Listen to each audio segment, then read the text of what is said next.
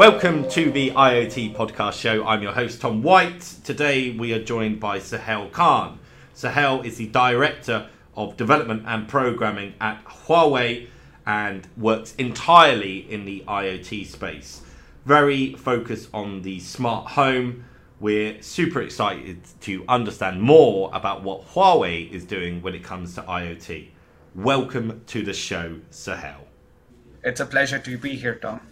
Well, it's a pleasure to have you, and I know that you've just uh, come off another conference, haven't you, in Paris? Uh, yeah. So uh, you know, very, uh, very, very precious your time is, and uh, you know, it's uh, it's really nice to, to hear a little bit more about yourself and Huawei. So, for, for people that don't know who you are, Suhail, could you talk a little bit about your background in IoT and how it is you became a director within development at Huawei? Yeah, sure. Uh, so my journey with IoT or Internet of Things started much before it was a thing, uh, way back in 2010, while I was working for a French company and uh, we were working on SCADA systems.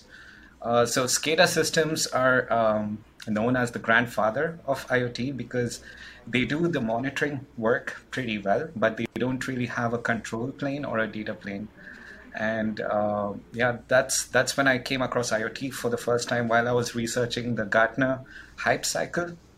And uh, back then it was just a buzzword. But a few years later uh, i got my first shot at iot uh, while i was working on a european union research project uh, in austria.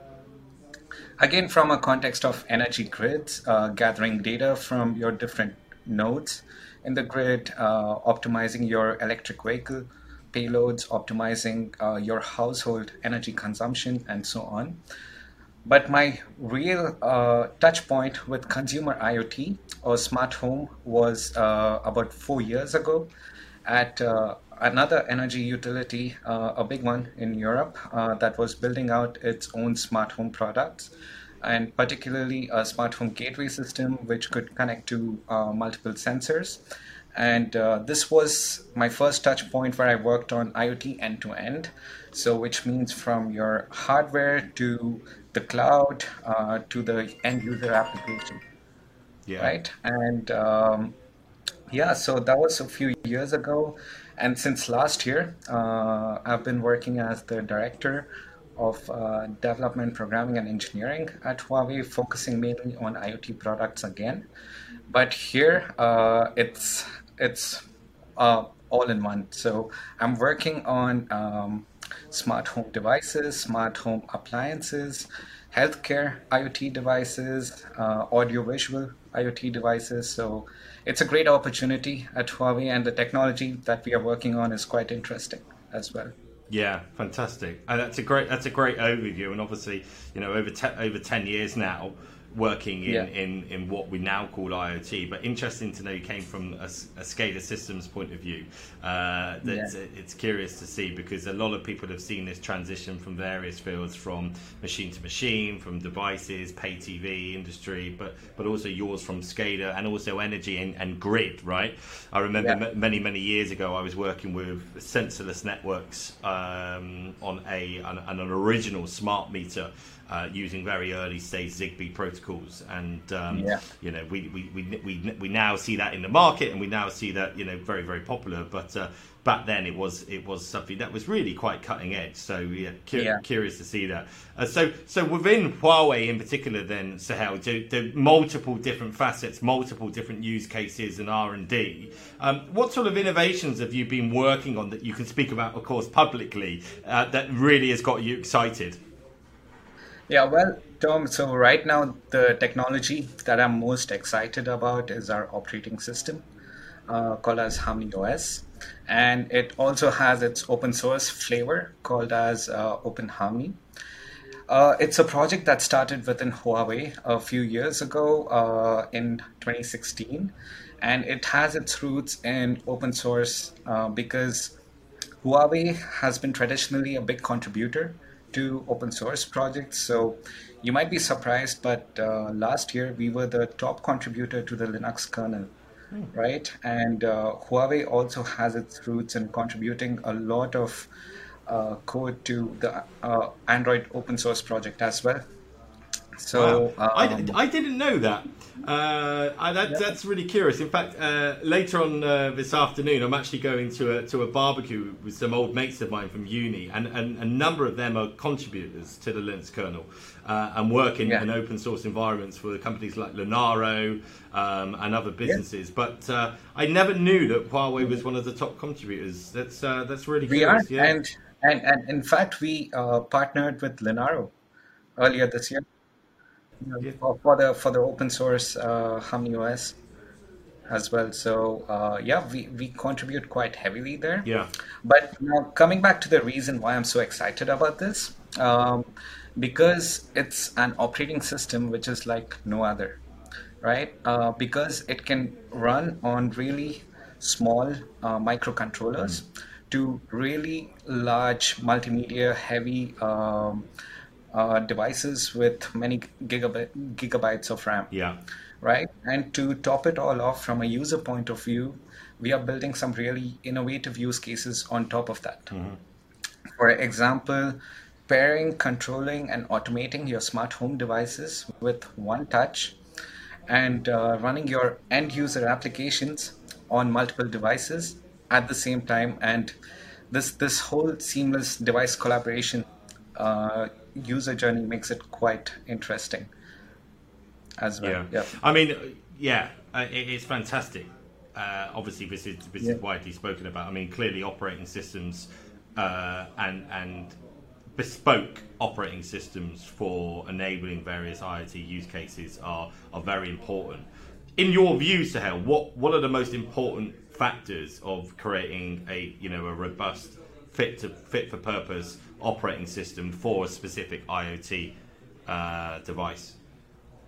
Yeah, well, uh, operating systems are the heart of any IoT product because it supports the bare minimum infrastructure you need, uh, such as your communication drivers, your kernel, uh, and most importantly, the compiler upon which you can run your uh, business logic, which is unique to your product.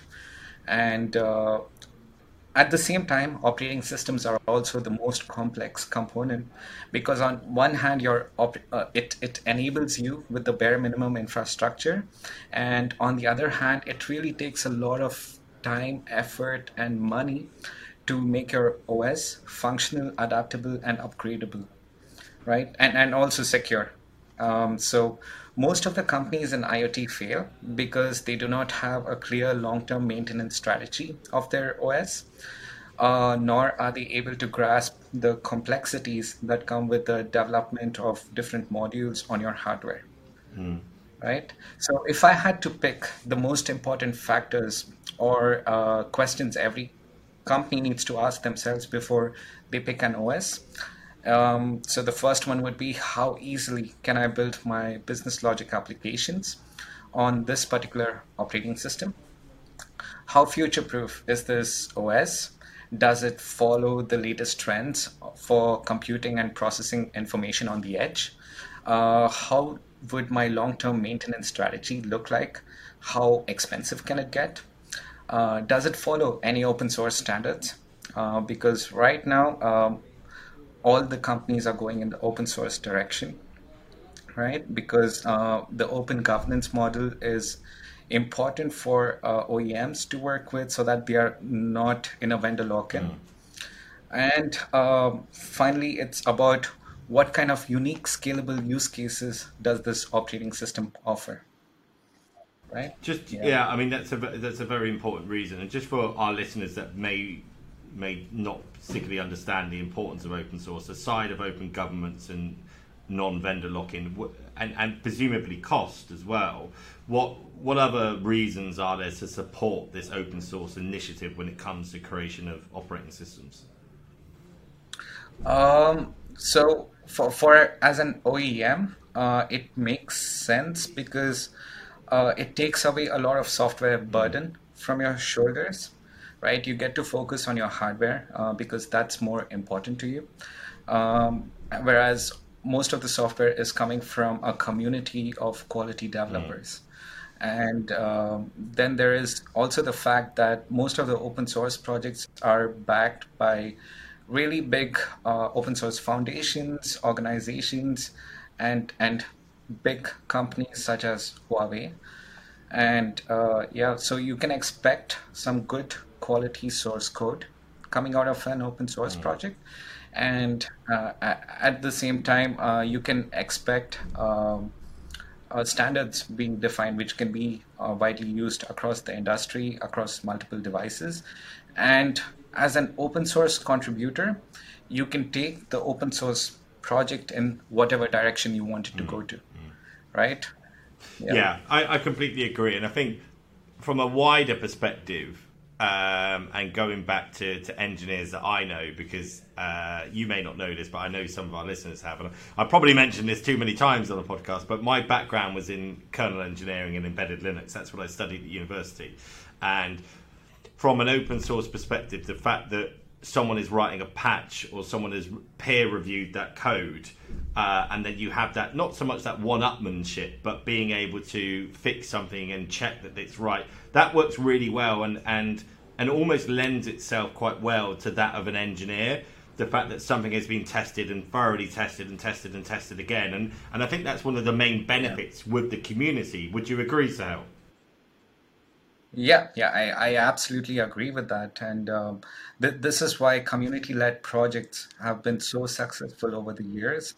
And almost all of the companies in the industry are switching towards uh, open source projects as their base. Yeah, yeah absolutely. Right? Yeah. yeah.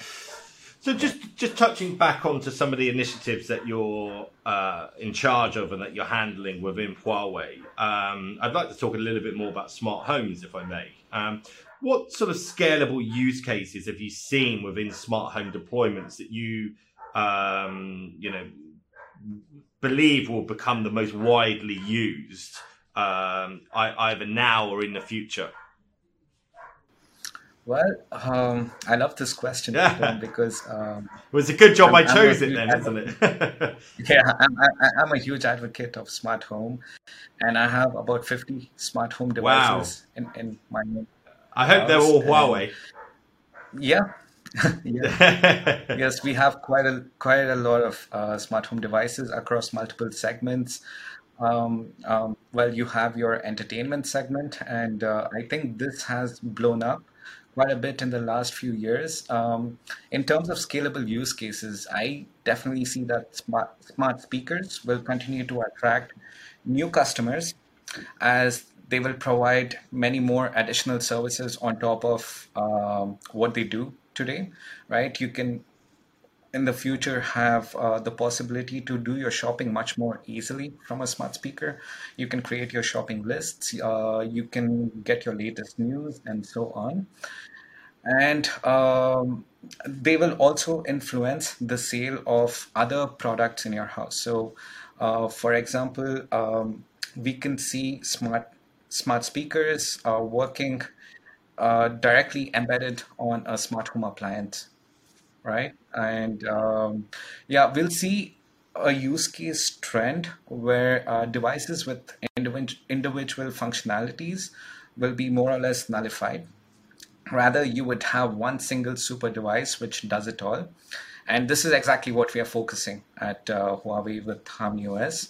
By the way, uh, one such obvious example of devices converging functionalities could be the smart home hub, where the hub is not just a smart home device aggregator, but it is also an uh, internet router at the same time.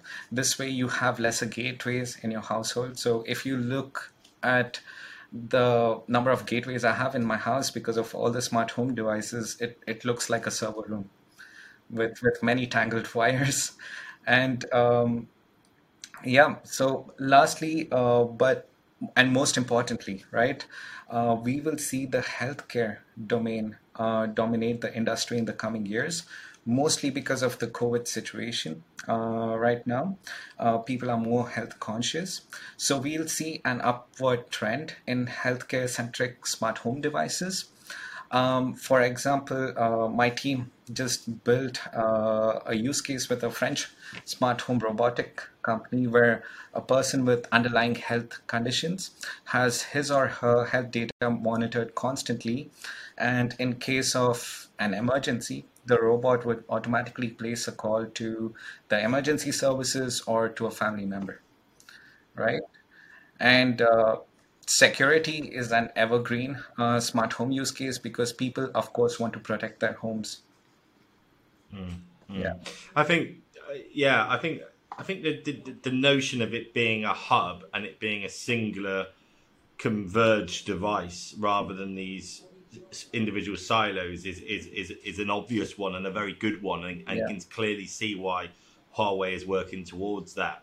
Um because um, I think, in terms of buy in from a user point of view, you don't have all these devices taking up plug sockets in your home, and that they, you know, you have a central point. And when you're looking at um, from from from uh, an access point of view as well. You look at adaptive Wi-Fi, and the fact that these can double up as doing that is is fantastic.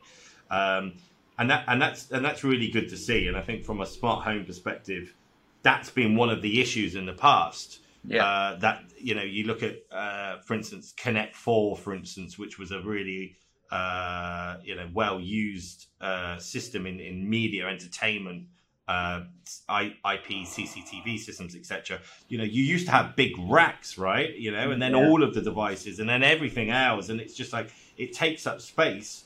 Um, but equally, from from from an updating point of view, if you've got a, a singular device, perhaps two three years time, you can update that quite quickly, as opposed to having 50 devices yeah. uh, that that will, will will look kind of outdated fairly easily, right? So perhaps there's other there's other benefits in there, and that's that's fantastic to see. There, there's, there's always the point that uh, it's also easier to automate one single device rather than auto, trying to automate multiple devices at the same time. Uh, we we see the issues that come out of the typical rule engines in the market. Uh, because uh, for a technical user, it's fine. You can always script your automation use case. But uh, for a non tech savvy user, uh, automating your devices, creating scenarios, and creating rules for them could get really complex. And, yeah. And yeah. Case, yeah. Yeah. No. Absolutely. Yeah. That's fantastic. Yeah. Um, and and just just just on that note, in terms of in terms of the future, uh, I'm I'm really keen to know your view on on on this whole speak. Um, topic, sorry, of IoT and tech for good. So for me, and this is quite a personal view that I have, but but IoT in essence is is usually for good. It's usually yeah. for the enrichment of people's lives uh, in some form or another. Security, media, entertainment, health, um, utilities. Um, you know, we're seeing a lot of devices now coming out after the pandemic, be that proximity sensors on, on wearables um, to uh, UVC lighting based systems for disinfection of, of air and pollutants. What, what, is, what is your thought on IoT and tech for good? And, and the burning question is can it always be good, Suhail? Well, Tom, these philosophical questions are my favorite. Okay. well, um, first of all, I've always used um, social media and the fintech industries as a benchmark for IoT, right? And IoT being the youngest of them all, uh, but all of them have to deal with sensitive data of the users, right? But the major difference here is that IoT is growing by evolution rather than revolution. Uh, what, what I mean by that is fintech and social media exploded onto the scene uh, mostly because of peer pressure uh, for example, if you don't use digital banking for payments, uh, people would ask you to go back and live in your cave.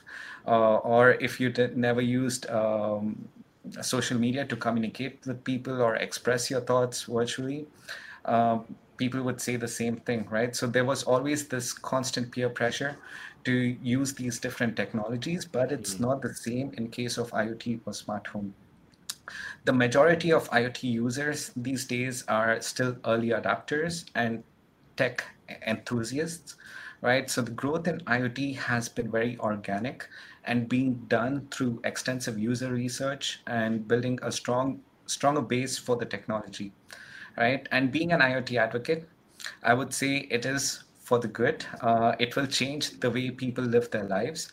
It would enable better security uh, for their houses. It would enable better energy standards as well. Uh, your devices would consume lesser energy. And at the same time, the whole entertainment and comfort factor that IoT brings uh, through its uh, entertainment devices like smart speakers and so on is the icing on the cake. Mm. when it comes to this, so yeah, definitely, I- IoT is for the good. Um, the the industry is still growing, and uh, I I just see an upward trend here, especially yeah. with people staying more at home. They want to experiment uh, with how they live, and yeah, I definitely yeah. see an upward trend in in the IoT and the smart home industry. Yeah, absolutely. Thank you for sharing that. I think I think certainly we, we touched upon the pandemic just now. People staying at home, people wanting to invest more in their homes. Buying more equipment, buying more gizmos, gadgets, and um, and and certainly you know uh, having an increased amount of time in, from an entertainment perspective, etc., is something that a trend that's going to be set to continue. Yeah. I mean, there's there's lots of figures. I mean, you mentioned Gartner, where you read early Gartner reports about IoT, and and there's several others. Um, McKinsey and Company, various publications that have gone out about the growth of IoT and yeah. and and and yet uh, you know a question that does come up is that we're we're still not at that point where it's as big as it's predicted to be, or there there has been some delay, or there's been some reason for that. Um, do, do you do you have any thoughts on that in particular about you know why aren't we you know in a in an infinitely connected world right now? Uh, has there been a reason for the delay, or, or, or, or where do you see this really going as well? Uh, the reason for this delay has is is because of the trust issue, right? Uh, because it is super sensitive data in your household.